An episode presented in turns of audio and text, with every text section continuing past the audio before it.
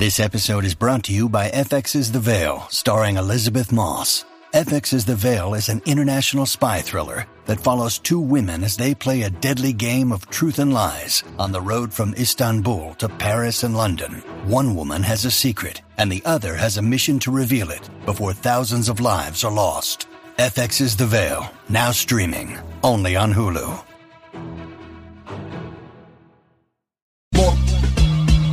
Black, black, black more. Black, black, black, black more. Black, black, black, black more. Black, black, black, black, black, black, black, black, black, black more. Black, black, black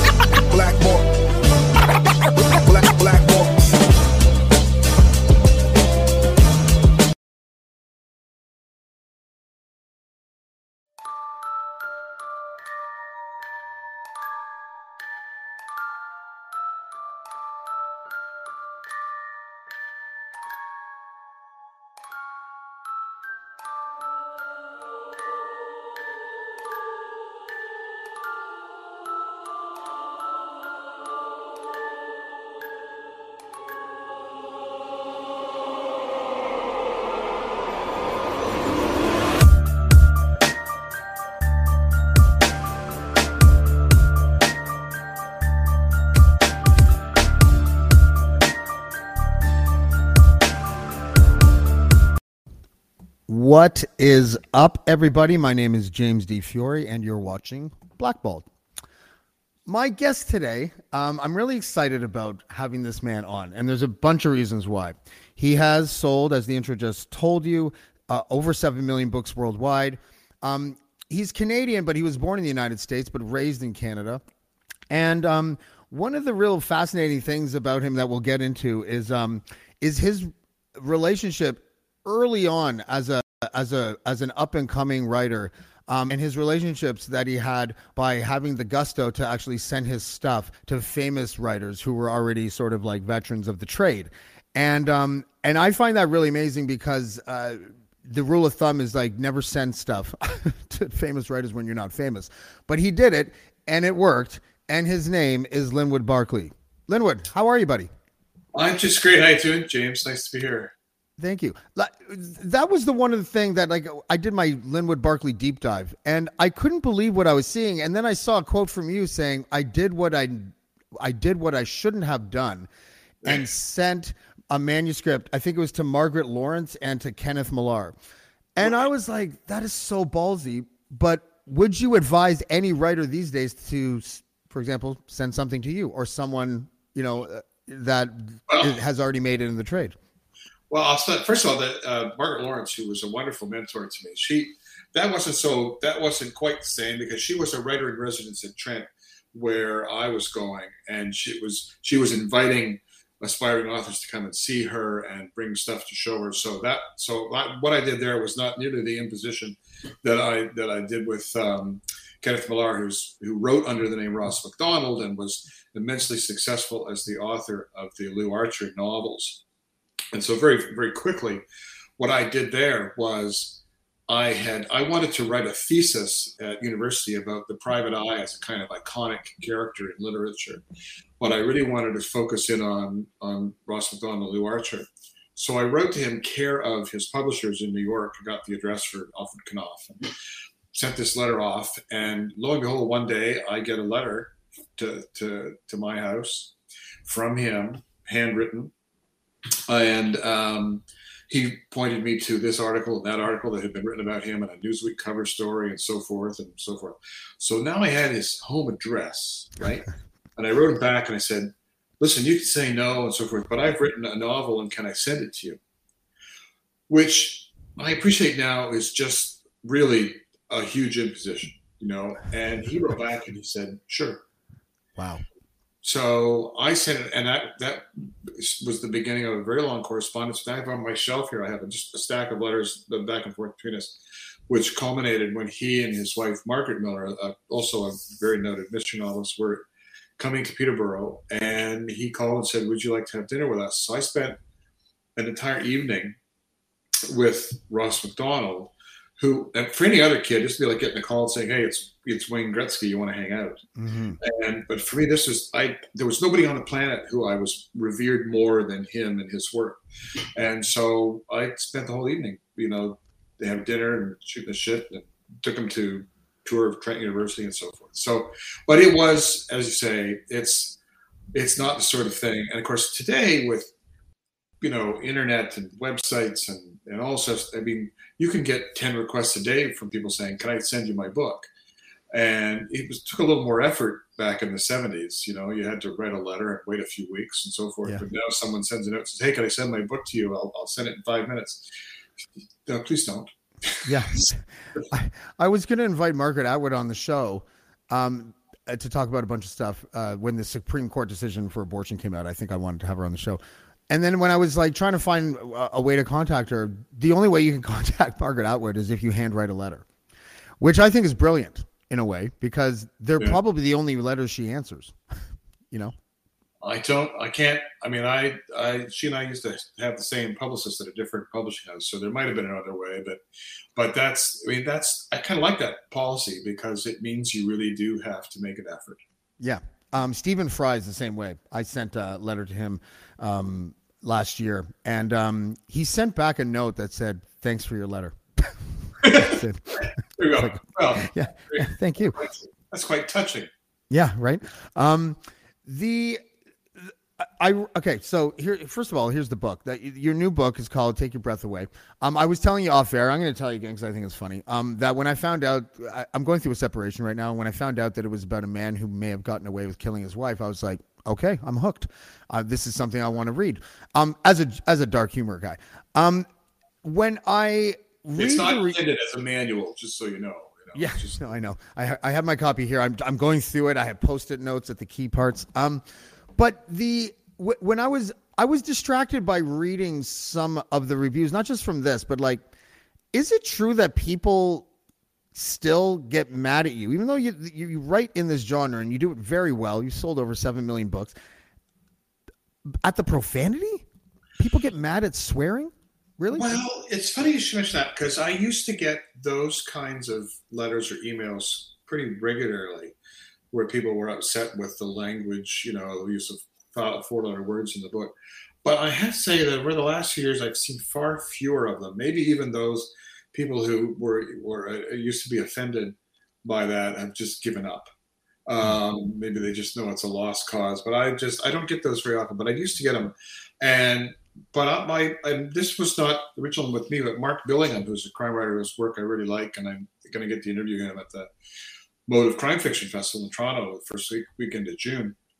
He would say his reply, his response to that is so you're okay with being entertained by depictions of murder and cruelty and suffering and all of those terrible, I think I think you use dismemberment as your uh, yeah, dismemberment. But but you want it with nice words. You know, maybe this is the wrong genre for you. Yeah, yeah, yeah. You think? I mean, Um, you unless you're watching Murder She Wrote and Jessica Fletcher or something. It's you know, you know it's Mhm. it's gonna get it's gonna get edgy. Yeah. Um.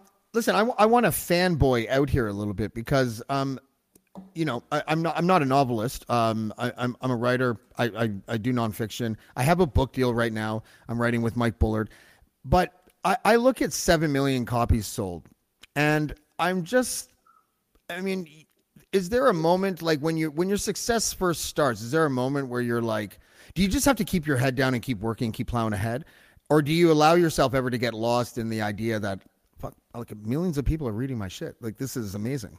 Like how do you balance that?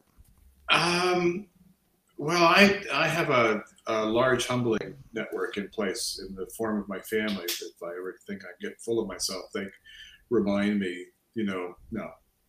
Um, and I and it's and it really is. It, it in fact, rather than sort of you know think, oh my God, isn't this great? Sell as many books. What it, it also can. The flip side of that is this creates more pressure, kind of a good kind of pressure, but it creates more pressure. That so if you're selling this many books, you can't go out into the market with a book that's terrible or just sort of you know half-assed or whatever. It has to be good because you're competing against yourself. You're competing against the books that you've done, and so you can't coast. You know, you really need to to try to try to maintain the standard that you've set for yourself. So um, I do think occasionally it still seems a little unbelievable because you know the book that broke me out was a book called No Time for Goodbye, which was my fifth novel, and that book kind of went supernova. And I certainly didn't had no idea that that was going to happen. Uh, that book is sold. That book alone has sold probably two and a half, three million copies. But, but when I handed that book into my publishers, I just I had no idea. I don't think they did either. It just was something about it that clicked, particularly in the UK, because that was the single best-selling novel of the year in, in 2008 in the UK. So that kind of shot me out of the cannon. But ever since then, the pressure's on. Like you got to write a book that was better than that one. Yeah.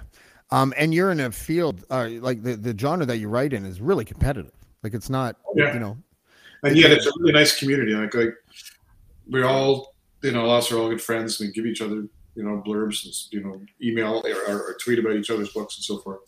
Yeah, I, was, I, was, I, think you might have you might have overstated in your intro that the the best crime writer in the world. I think there's. I was, I was just trying to be nice. A lot of them who I would hold at a higher level and who sell a lot more than I do, and so. Uh, but I'm glad to you know even be somewhat in that company.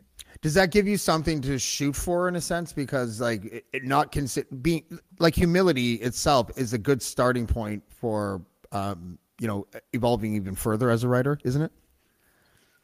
Oh yeah, I mean, I guess I just you know my I expect when every book comes out, my fear is that it's going to tank. That even if the other ones have done well and have a good track record, there's always this fear that the new book comes out and it, it'll be over. You know, like people say, yeah, you know what, we've had enough of reading him. We're going to go read somebody else. So, so it's it's uh, overconfidence is not a problem. I'm I'm more worried about can we can we keep this going. You have a network right now. Um, I also read that includes um, people like Stephen King, where you guys will like send books that are not published yet to each other to sort of get each other's feedback. Is there ever a time where um, one of you will be like, "Yeah, it's not really hitting"? Like, has that ever happened? Because I can't imagine you guys just giving each other books and it just being like, "This is awesome, this is awesome," and that's just what you say to each other all the time because you guys are really good writers, you know. Well, and and uh, and we do exchange, you know, advance copies uh, often. I always will send him an advance copy of mine. Well, first I'll email and say, "Do you want it?" He goes, "Yes, he wants it," you know, and please send it. And in fact, I was I was emailing back and forth with him earlier today, and um, and well, we just you know I'm a, a, a huge admirer of his books, hmm. and you know there we all have you know Stephen King books that we love and others we don't like as much and so forth. But I think that when you look at his overall output and how astonishing it is, and also I think that so many writers who would be at his stage of a career a lot of them really do coast and they just kind of mailed in. And I think some of his best, most ambitious books have been done in the last 10, 11 years, like 1122 or 1123. Um, you know the one, the Kennedy one. I always get the numbers mixed up. 1122, 63. I thought that The Institute was just a fantastic novel. You know, Cider, I really love. So he's not coasting. He's still turning out this really ambitious material. And so I'm a huge fan of his, and he professes to be a fan of mine. You know, we did an event kind of like this, uh, virtual, back in September, and it wasn't. It was a kind of interviewing each other, and he started bringing up plot points in my latest book, like how did you do this? How did you do that? And I thought he's really reading the stuff, like he knows it. Right. And but uh, if you told me when I was sitting in a movie theater with my wife watching Carrie when it first came out, if you told me that I would have any sort of connection with him, that's that guy later, I would have said that seems unlikely. He he's part of the cultural fabric of the United States of America. Like he's um I didn't know what mailbox baseball was until I saw Stand By Me and then went back and read The Body, which it was based on. Yeah. And I was like and now now every I live in the country now, every dude, Stephen King is on my mind every single day because whenever I see one of those mailboxes, the only thought that comes to my mind is mailbox baseball from Stand yeah. By Me. But look at all the things that he has created that are are completely ingrained in our culture now. Whether it's you know Cujo, the the rabbit dog, or Pennywise the clown, or you know, there's there are just there's so many, you know, Carrie, Pet Mm-hmm. Cemetery, all of these these things that are um, have become completely ingrained in our culture. All of these things from just one guy. Yeah. Yeah. Um, even the character name in um, Dead Zone, John Smith, was I, it for me. What it felt like is like that character felt like a nobody. So you just give him the, the most common name of all time. Like he's just he's just so talented. To have someone like that um, also be your peer and to tell you and to praise your work, I mean that's like Nolan Ryan calling up some somebody and saying, "Can, can you give me advice on how you do the two seam fastball?" Because He's not, looking for advice. He doesn't need advice from me. But right, but or I just I continually be amazed by his his work. James Patterson. I work at a library um, a couple days a week, and I joke now that James Patterson writes so many books that his pen name is Danielle Steel. Um, I, I'm I'm just is he? I'm not trying to trash anyone. I'm just trying to figure out how the business works sometimes because they, he churns out so many books, and I'm just wondering like. You know, and then he has these co-writes, and I'm like, how does the business work behind the scene? Like, the, some of those co-writes are they like the bulk of the work is done by the lesser known name, and then James Patterson name put there to sell books. Like, again, I'm not trying to try. Yeah, go ahead. I'm friends with one of his former co-writers, and my understanding of how that works is he comes up with an outline of the hmm. story, and then he gives it to the co-writer to actually write it out, make the whole thing out. And then it goes back to Patterson, and he goes through it and makes fixes and so forth. And that I'm told that's the process. Maybe I it's changed. So I mean, somebody asked him once, "Well, isn't writing the long part, you know, the whole the text, isn't that the real big part of the job?" And his response was, "Well, that's why I get somebody else to do it." so, but it's you know, it's clearly works. Yeah. and uh, it's a, it's a system that's working for him, and you know, and and so it's, what can I say? I mean, he's uh, he's a mega bestseller, but um, and he has a very he has a huge audience. But that's my understanding of how it works. Um, can you describe what we're looking at in this picture? That is me at about, I'm going to say age 11 or 12, maybe 12. And that's at uh, a trailer park and cottage resort south of Bobcaygeon in the Kawarthas called Green Acres. So in 1966, my parents bought this cottage resort trailer park when I was 11. And uh, my dad was a very successful or had been a very successful um, automotive illustrator. He worked in advertising. He was a commercial artist, and he would draw these beautiful airbrushed renderings of, of cars, in, and these ads would appear in Life, Saturday Post. And as the '60s progressed, um, photography killed what my father did, and there was no demand for it anymore. So the parents decided to switch gears, and they bought this cottage and trailer park. And so which was kind of a huge lark for me up until the age of 16 when my father got uh, died of lung cancer or cancer that had spread everywhere from lung cancer and i essentially took over running that camp um, you know i kind of grew up overnight i mean my mom managed it but i was looking after all the sort of operation of it and and and it, as well to some degree kind of looking after a brother who was 11 years older who was had suffered from uh, schizophrenia. So I kind of just grew up overnight. But that was, but you know, I used to ride that tractor. I had ten acres of grass to cut, and and having a John Deere riding tractor is just one of the greatest things in the world if you want to be a writer because you just sit on that thing and you dream up plots and and think of stories you could write and so forth. And I was like when I was 14, 15, I thought I was so cool. I would wash and wax the tractor because I was sure that the ladies would be really impressed with that. Were you look looking that- over your shoulder to see if they were looking at you while Look you... at, that, look at that green gleaming hood on that lawn tractor. Is that Yeah. guy hot or what? Every time I smell grass, I think of you, Linwood. That's right. Yeah. That's right. That's the thing I miss. I miss not having a, a property with a big. Pro- I could just have a John Deere tractor again. You know, that was so much fun. Yeah, like Forrest Gump. You know, he didn't even have to do it. He had a lot of Yeah. money. He just Very kept doing it. Hi, I'm Steve Yurko. And I'm Tara Sands. Now available from Maji Media is our new podcast, Four Kids Flashback.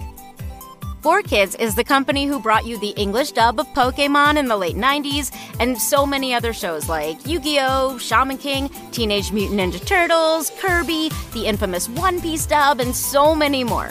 We'll be talking to the people who worked at Four Kids actors, directors, writers, editors, producers, engineers. You get the point. And hopefully get the answers to questions both you and I have about the company. I actually worked there as a voice actor on some of the shows. And I was a kid watching the shows and remember way more than Tara does. And thank God for that. Steve is actually a professional storyboard artist, which gives some really unique insights into anime and animation. Subscribe today wherever you get your podcasts. That's the number four Kids Flashback. Have you ever thought, I'd love to have a podcast just like this one? Well, I can help. My name is Matt Cundill, and everyone at my company, the Sound Off Podcast Network, had a hand in making this show. Whether it was about the sound, the discoverability, or that you're just enjoying the show, we are all about the detail. If you think you have a podcast in you, reach out to me via email, matt at soundoff.network, or check out the website and become one of the great podcasts we work with at soundoff.network. Um, what is the difference then between because that I, I'm a big nostalgia fiend. Like I, I I I cling to it. I I sometimes I think I manufacture it. it. Um, when you're at the beginning of your career as a writer versus now, what do you tap into? Is it the same thing in order to find um, the inspiration to keep writing for the next book?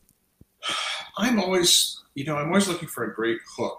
I need I need. I, I figure there are these ideas floating around out there in the ether, and I just need to grab one of them or have one of them just land on me that I think, okay, that is gonna that can work and be this year's book. Now I need to start writing a new novel probably by October, somewhere in there. Like next, the novel that would come out next year is written to deliver that book, but I haven't done the edits on it yet.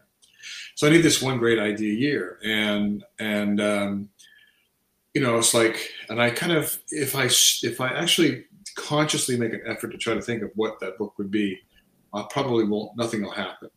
You just have to kind of wait for the moment. Like I did a book a few years ago called Elevator Pitch, which was about a very different kind of serial killer in Manhattan who was killing people by sabotaging elevators. And they just go, you know, kind of. Wow. And I had just been listening to the radio, uh, and CBC was talking about how, with the pace of condo construction by the by the lake in Toronto, these huge high rises, that they didn't have enough elevator inspectors to keep up with the pace of construction. There hadn't been a problem, but they just were short of inspectors. And, excuse me, and the idea was just there. Like I just heard that now. What if you had a guy who was sabotaging elevators deliberately to kill people? And and so sometimes it's just waiting for some sort of event that triggers a different idea. Hmm. And and I just hope and pray that there'll be one a year somehow. Yeah, I mean, and inspiration's weird thing. I have this weird theory that there is a we're at the beginning of a renaissance in everything that's art related because of the two year pandemic where most of us were kind of stuck inside. Uh, I know a lot of people that um, that put out that that had started to work on basically their life's work like whatever they were passionate about. There was all these passion projects. There was all these people that had free time to write and to paint. And i'm just wondering what your thoughts are on that because it it, it seems like we almost needed the renaissance too. Like you know there's been a lot of stagnation um, in the last you know 15 years with uh, you know with technology sort of like taking over the mind space of people. And i just think this pandemic i could be totally wrong but i feel like in the next two years we're going to see the result of what this pandemic did to people who were creative?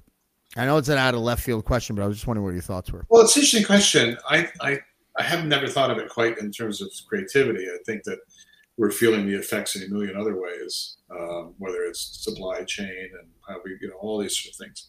But in terms of creativity, speaking personally, I mean, writing is a very isolating profession to begin with. I mean, I don't, I don't play in a club, so you know it's not like I couldn't do a gig for two years. I could still. Mm-hmm. I've written two novels during the pandemic, so what I missed was the, the, the actually going out on tour and actually meeting people face to face and signing their books. That was all gone.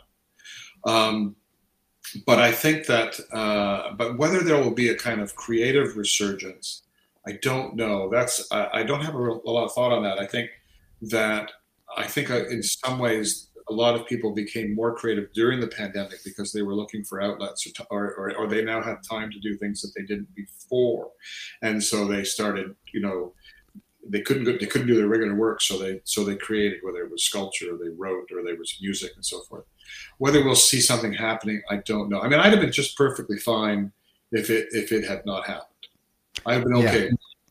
You know, I don't yeah. think I can't. I mean, I, am trying to think if there were any real bonuses that have come out of this. Um, I know that except for, I know except for my my people at the bank tell me that we are now five years ahead of where the banks wanted us to be in terms of doing our own banking and depositing checks with a camera and all that stuff. We're just light years ahead of where they thought they would ever get us. Right. But I mean, it just means that there's more stuff we have to do ourselves that others don't do for us anymore. Yeah, I mean, out of necessity, right? And and it's the hungry artists really that I guess I'm thinking of. You know, like the musicians yeah. are come come to mind. there's no better music usually that a musician will put out uh, than the music they put out when they're still starving.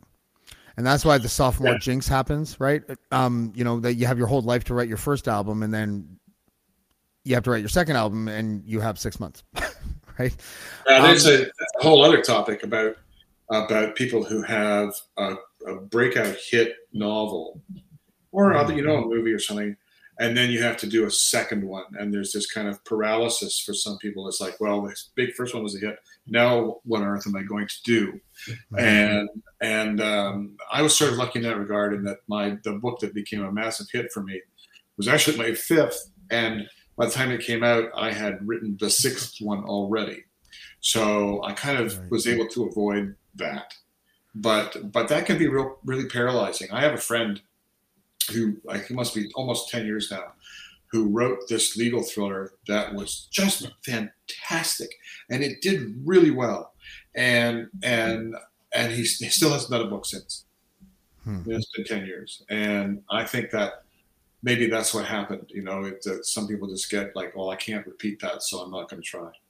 Even Hemingway's wasn't his the first book he wrote, Old Man in the Sea, but it was like the fourth one that he published or something like that. That I don't like, know. Yeah, so I mean, it, it happens. I think that when people hit it out of the park the first time, that's a tough one to try to like.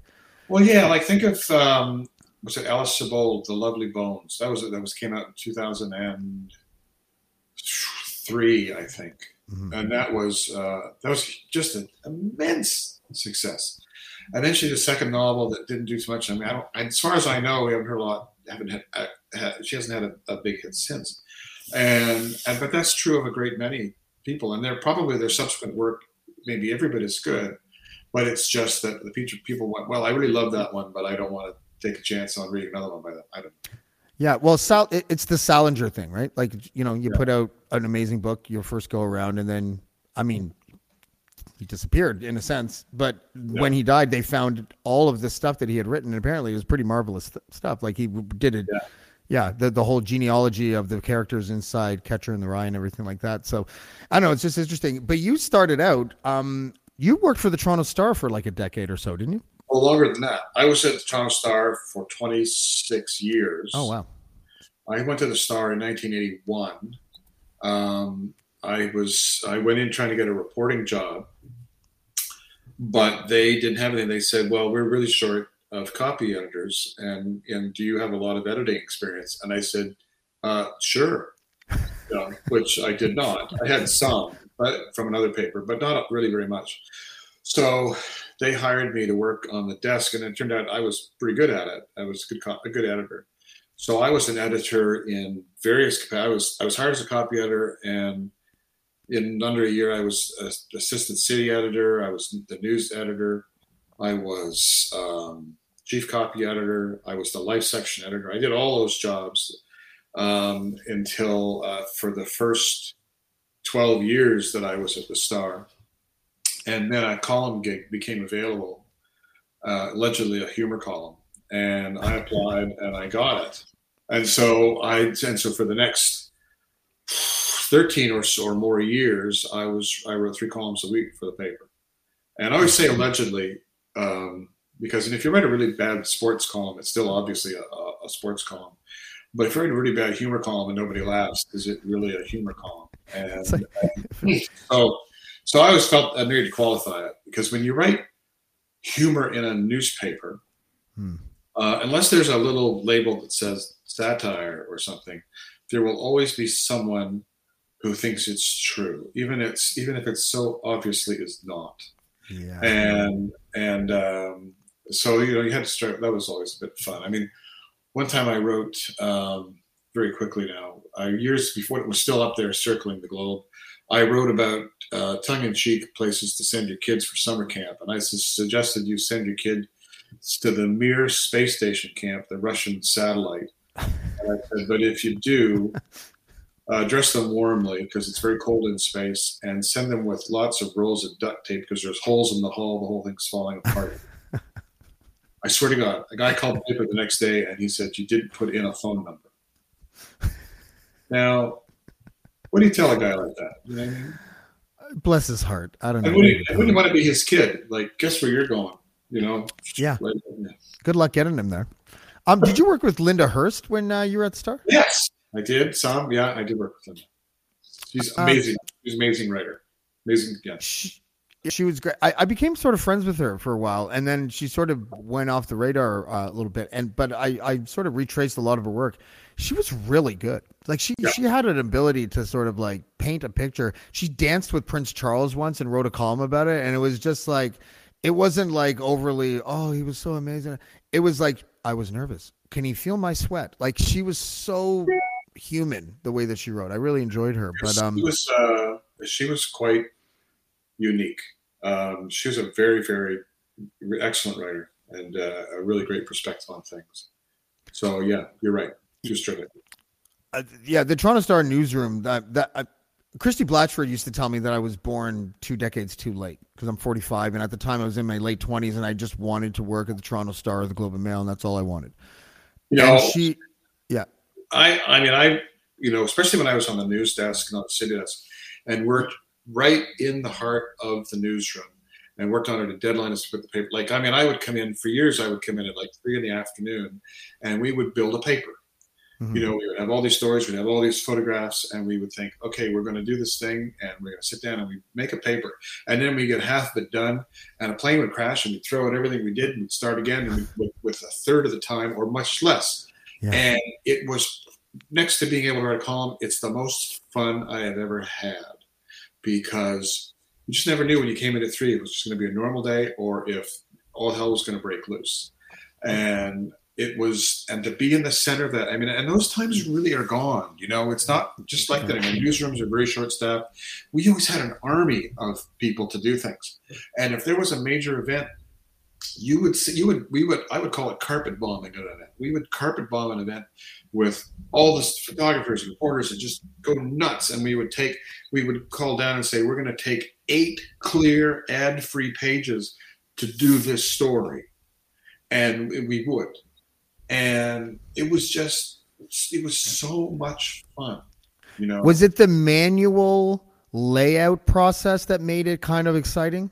well, that was I that. mean, that make it annoying, but Well, I mean, I used. I mean, I, I, I mean, in my time at Star, I laid out with a pencil and a ruler thousands of newspaper pages, wrote and and then cleared and wrote thousands of headlines and pick pictures and size them and, and so forth, all done. And then you roll it up in the tube and it goes to the pneumatic tube and goes out to composing, and then you know you're running around. It's just it's it was all like that. But it was the fact that where we produced the paper and drew the pages was also the same room where the reporters were and hmm. where people were shouting each other you know the fire's here go here and go and get on the phone no go there and so, so you were in that it was just all happening right in this big room and God, that's like a true ecosystem of news. yeah, it was just so much fun. I mean, you, every once in a while you see a movie like there's so many terrible movies about newspapers, but you watch a movie like All the President's Men or um, Spotlight, and and watch the newsrooms and how they were working. I think that's what, or the or the Post, the more recent one, the Spielberg movie. That's what big, really big city newsrooms are really like, and they're amazing. And this is that's just a favorite line in the Post with Tom Hanks playing Bill Bradley. Ben Bradlee. Yeah, Ben Bradlee. And and someone comes in with all these documents they've acquired. And he says, uh, give it to so and so, let him sort it out. And then he's trying to go back into his office and he sort of puts his finger on the desk and goes, What fun. And I think that's what it's like.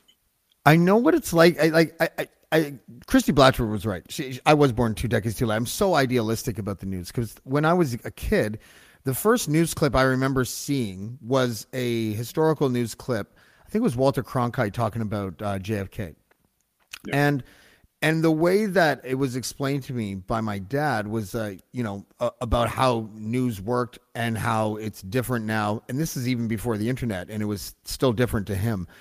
Um, and then technology came, and then they started cutting staff uh, in investigative news and in foreign bureaus and all that kind of stuff. Um, I didn't think we'd start talking about this, but I'm, I'm just going to ask you anyways. Is news fixable, given technology, given how we receive it?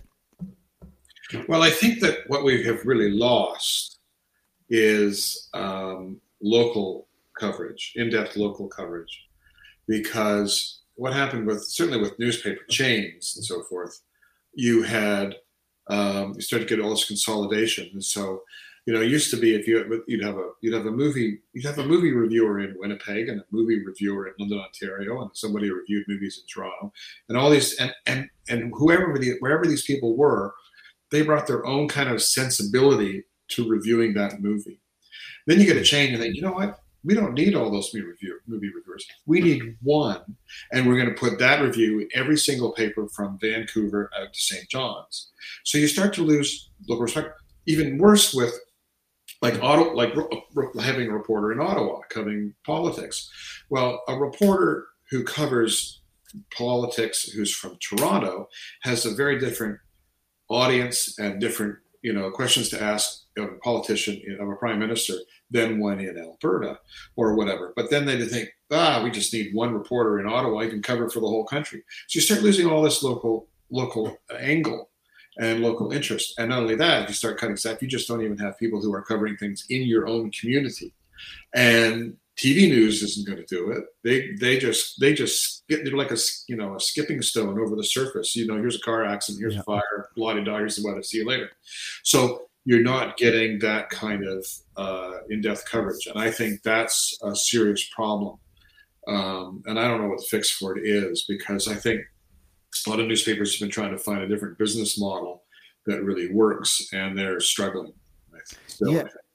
I think. I think. co- Do you think COVID exposed the news? Not that it wasn't already kind of seen as watered down and and failing in a lot of ways, but did COVID ex- sort of expose that um, shorthandedness of the It news? kind of, I think the real impact of COVID in some way on newspapers and that is because everyone started working remotely from Hmm. home. Like the Toronto Star, well, you know, they started being able to to do the entire newspaper with all of their editors and everybody, none of them, virtually none of them, in the Toronto Star building. And they were all around, and they all doing it on, and doing the composition, the composing the pages, know, layout on the screen, and sending it places which was amazing. You know, technologically, it was amazing. And what it meant was then lots of newspapers thought, geez, we don't really need this newsroom or this building. Let's just get rid of it. Hmm. And we can save a fortune there. And that's unfortunate because, you know, yes, it's great you can work from home, but there's something about having a bunch of people physically together in an environment. You know, somebody is working on a story, is on the phone and says something to somebody, and somebody over here hears it and says, wait a minute, I'm working on another angle to that story, and then they can mm-hmm. talk and they can sort of, you know.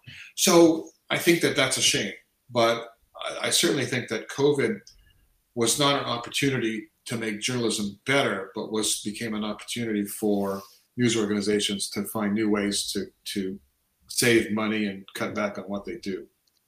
Did you have any like um like during COVID and we saw these protesters in Ottawa and everything? Were you like do you stay out of that kind of political discussion or or did you have like cuz you live in Randy Hillier's riding, don't you, in Prince Edward County? Ooh, well, see, I don't think he covers Prince Edward County. He doesn't. Oh, okay. thank God. But I mean, when we're out that way. But I mean, I live right in downtown Toronto, and Yeah.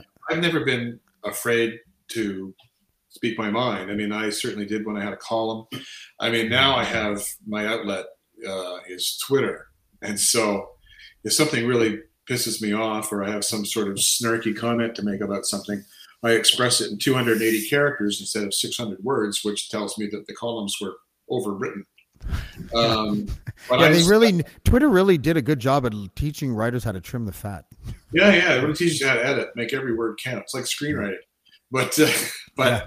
so every once in a while, too, you'll you'll express some political opinion, and someone says, you know, you shouldn't shouldn't do that. We just, you know, we'd like your books, but we don't want to hear from you about that. And I think, yeah, this is why I became a writer to keep my thoughts to myself. Right? Um, so sometimes you piss people off, and other, but I just can't worry about it. Yeah. Um, are you um, are you are you now back at it the way that your schedule w- was intended to be? Are you traveling? Are you you know? Not quite yet. Um, I'm actually doing two in-person events this uh, over the next couple of weeks. The first in-person events that I have done since the pandemic began. I'm doing uh, an event on Friday of this week for the uh, Belleville Mayor's Arts Festival. I'm going to be uh, there. And also, uh, the first weekend of June, there is uh, a crime fiction conference put out by the Toronto International Festival of Authors. It's a crime fiction conference called Motive, and they've attracted a lot of you know big name crime writers to come. And I'm going to be in person for two things. I'm going to interview Mark Billingham, one of my favorite writers, and then I'm doing a solo event on um, Sunday, June 5th. At, uh, it's at Harbourfront in that area there. But And that it's would nice be- to get back to that. You know? And that would be for take your breath away. Yeah. But I'll be for that. Yeah, I'll be I'll be able to phys- actually in person autograph copies of that. Oh, nice. Um, th- yeah. The, the the cool thing, um, you know, watching because I saw a bit of your schedule is the you know the excitement of having a new book out. Um, must be one thing. Do you? Because when I when I went to go look at reviews and stuff, um, I look at I look at reader reviews more than I look at critic reviews, just because I think it's you're you're at the you know the the home base of of the people that actually buy your book. Uh, the book came out when? Just like two days ago, It and came there's out a like week, week ago today. a week ago. Sorry. Um, and there's I, and and literally Goodreads and uh, two other sites, and there's like thousands of reviews already. Well, it came out. It did come out in the UK on February third. So Oh, okay. that's where. So bulk of your reviews are one people who've had a chance to read it over the last you know three months or so. And the British really love your stuff. Like that, you sell like most of your books in the UK, I think, don't you? Yeah, well, I, I, I do very, very well in the UK and Ireland. Um, uh, we've sold millions of copies over there. I do well. The place I do very, very well is France in translation. They made a TV series out of one of my books in France. Um, so France is really good. Um, and of course, Canada is, is fabulous for me, and the US just does very well. Well- so there's lots of other countries that, you know, I get, sometimes they get packaged to the door. I'll get you know, a, a translation edition of one of my books, and I don't even know what it is because even my name is is is in some sort of I just don't understand. I don't know what it is. Yeah. Um, well, listen, I know that you were born in Connecticut, but uh, and moved to Canada when you were like four, Yeah. and raised here. I don't know if you're a dual citizen or not, but I consider you to be a native son of Canada. Like I just, you know, I, I feel sort of, I- I feel sort of eighty percent Canadian. I mean, I've lived here since I say since just before I turned four, Hmm. and I am a dual. I've got two passports. So Well, I um, I, listen, I, I know this sounds ridiculous because you're very accomplished, um, but I am proud of you as a Canadian. Like I like that there are Canadian writers like yourself who are making not just a splash worldwide, but are like considered top tier writers uh, in your genre or just overall. And uh, I know you have to go, so we're going to let you go now. But yeah, I just wanted to let you know that because um, you know, you, you inspire me to, to to write better. You know, and I'm going to totally send you my books. I don't I don't care. It worked for you, right? So I'm, I'm going to follow in your footsteps, and we'll see how it goes. No, I'm just kidding. Well, I really I appreciate the kind words. I really do, and, I, and nice to have a chance to talk to you today. And I understand you had a couple of my friends on not too long ago. You didn't have Gail Harvey and Katie Boland on. Yep. Um, I'm friends with uh, with Mike Boland, uh, Gail's son, and then I met Katie and, and Gail through uh, through them. Uh, yeah, you guys. You know, funny story. I mean, um, I don't know if I'm supposed to tell the story, or not, but uh, I was dealing with. Uh, I had a children's uh, children's television show idea that I sent to somebody, and they sent me the contract back, and I was like, Gail, can you look at this contract? It doesn't feel right. and she sent me a sample contract that was her contract with you Oh, yes. um, to make uh, one of your books into like a TV movie or something like that. Well, we- Gail, Gail and I go way back. Gail and I worked together at the Toronto Star. She was on the Mhm. photo desk, and I was on the news desk. And then we reconnected years later in Prince Edward County. And she's and Gail by then had a, a quite a you know a record of, of directing TV and film and documentaries. And she said, Do "You have some book that nobody's optioned that would make a good movie." I said, "Yeah, I never saw it coming." I gave it to her, and she said, "Would you be willing to write a script on spec for this while I look for money?" And so I did, and uh, we got that film made. It's so far it hasn't gotten out of Canada, but it's it's a nice little movie. Never saw it coming. We've got Eric Roberts is in it, and Katie's in it, and Emily Hampshire stars in it. Katie's like she's gonna go somewhere. I, I feel like sh- there's gonna be a, a role for her, and she's just gonna go into the stratosphere because she's super talented, Yeah. and she's you know Very she's a good writer too. Um, but listen. Thank you so much for joining us. Um, good luck on the rest of your tour. I'm sure this is going to be uh, another bestseller if it isn't already. And um, we thank you for having you. So, Linwood Barclay, thank you very much, sir. It was a pleasure. Take care, James. You too.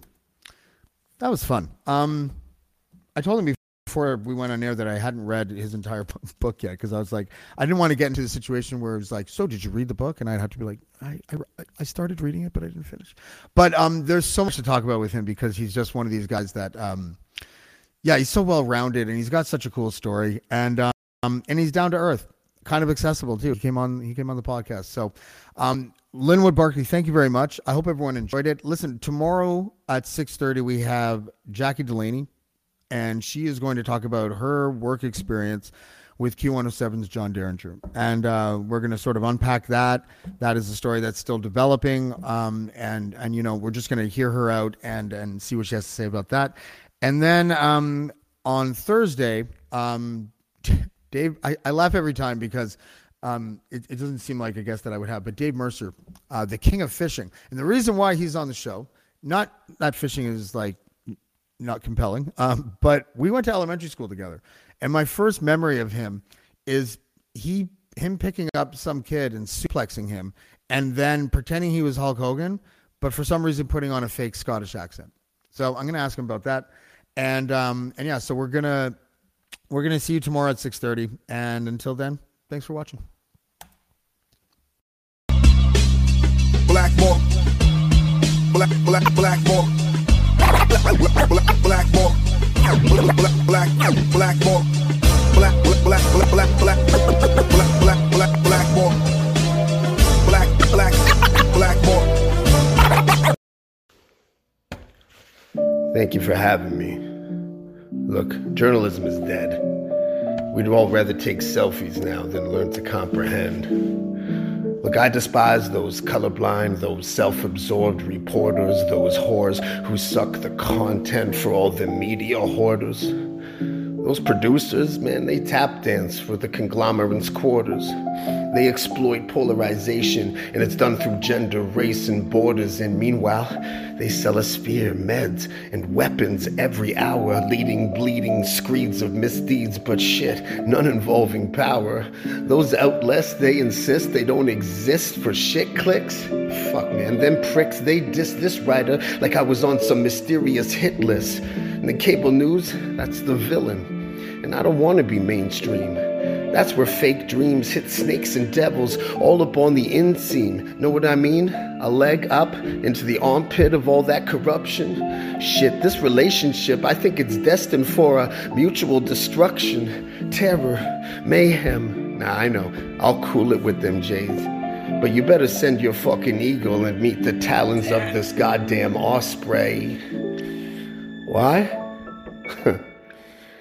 I've been blackballed before.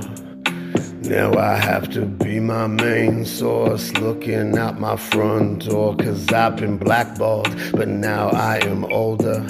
I know I have to keep on moving forward, never look over my shoulder.